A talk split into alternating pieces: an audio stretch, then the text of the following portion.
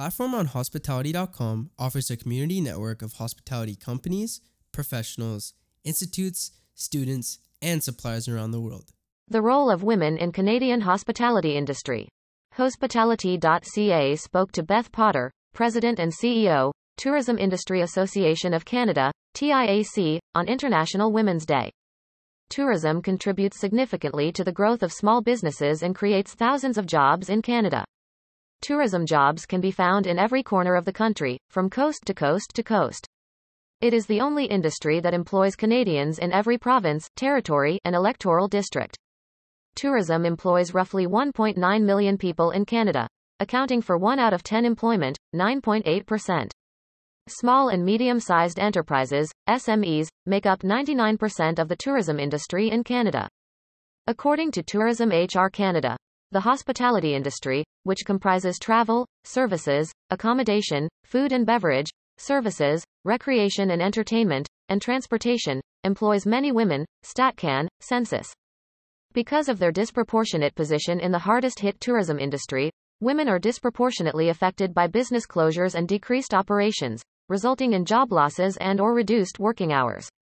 Women make up more than half of middle management and frontline jobs in hotels worldwide, but they are underrepresented at the top.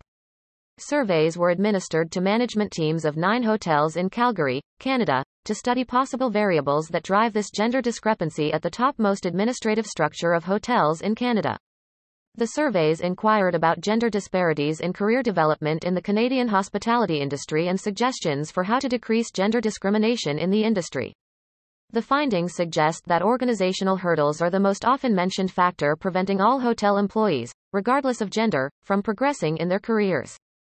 Hospitality.ca spoke to Beth Potter, President and CEO, Tourism Industry Association of Canada, TIAC, on International Women's Day.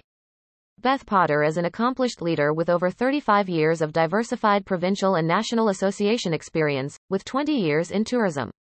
From 2011 to 2021, Beth served as president and CEO of the Tourism Industry Association of Ontario, TIAO, representing over 200,000 tourism businesses. Beth led the advocacy efforts for the provincial tourism industry, establishing the industry as a recognized economic driver for the province and fostering a collaborative relationship between business owners, tourism organizations, and governments. Under Beth's leadership, TIAO received the Industry Leader COVID-19 Response and Recovery Award from Destination Northern Ontario. Why is it important to celebrate Women's Day? Women have traditionally been underrepresented in higher education and access to jobs and have faced gender-based disparities and biases in the labor market.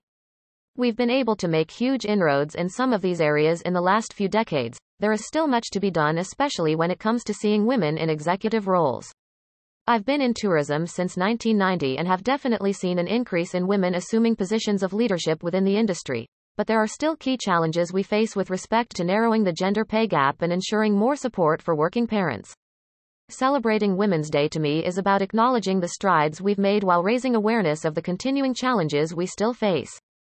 I have a daughter, two granddaughters, and four nieces, and I want their experiences in life to be without bias, and I never want them to feel undervalued.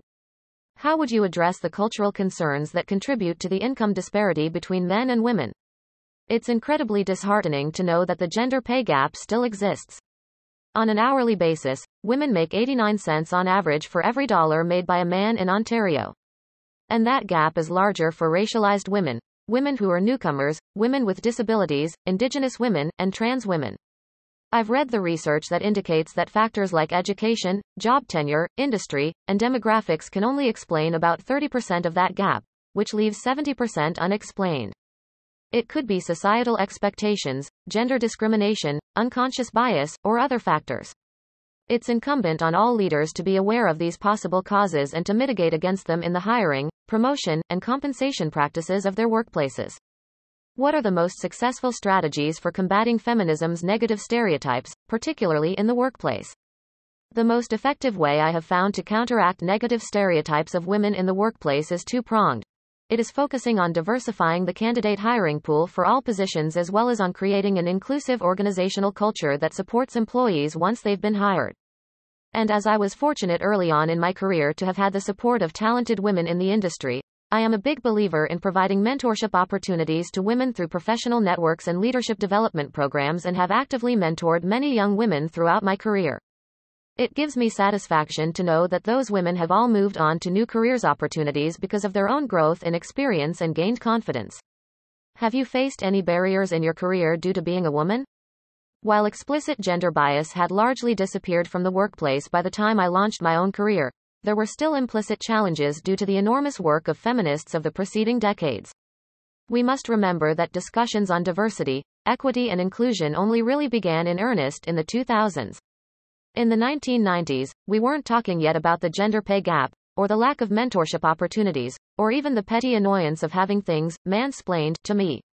Early in my government relations career, it was not uncommon to find myself at an evening event as the sole woman at a table for eight. This often happened because other women felt compelled or obligated to be at home for their families in the evening. I've spent a lot of time uplifting women to take part in these networking events and am pleased to say, these days, more are. Apart from academia, there wasn't a cultural lexicon in place yet to describe the lived experiences of professional women, many of whom were the second or third generation of women entering the paid workforce and their families in the 90s. While we owe to previous generations tougher legislation around equal pay for equal work, I think my generation has done much work around changing workplace norms to mitigate against some forms of implicit gender discrimination. What is the most valuable piece of advice you've ever received? The best advice I've been given is simply to know your stuff. Knowledge is power. The more you immerse yourself and the harder you work to understand the subject matter at hand, the more your expertise will speak for itself. The women thing, the age thing, or any other thing is ultimately irrelevant when it comes to acquiring knowledge. The diligence to pursue it, the tenacity to understand it, and the wisdom to share it these are the traits that will help women succeed. Who do you believe is in charge of addressing women's issues? We all are. Women are exactly half of society, and the whole of society benefits when we capitalize on the talents, intelligence, and abilities of all workers, regardless of gender. It's incumbent on all sectors of society to eliminate barriers to the advancement of women in the professional world as well as to champion women's causes and speak out against gender inequality. What can we do to eliminate gender stereotypes? It starts first with education. Girls' self esteem, ambition, and expectations are the first victims of gender stereotypes. So, introducing more female role models into the classroom and reviewing curriculum and materials to ensure that they do not perpetuate stereotypes is crucial. I know that school boards across Canada have done much work in this area in recent years, and we're seeing the collective fruits of those efforts with more women than ever completing higher education, joining the workforce, and assuming more leadership roles than in the past. Still, stereotypes continue to persist and lay at the root of discrimination and exploitation in the workplace, such as the Me Too movement in 2017, which began as an exposure of the film industry, but then widened to include many other industries as well. No matter the industry, all workplaces need an explicit zero tolerance policy toward gender discrimination that's clearly communicated to all employees. Additionally, businesses should be thinking about how they can renew their internal commitments to supporting women workers through leadership development, coaching, and hiring. Where do you assume the most significant challenges will transpire?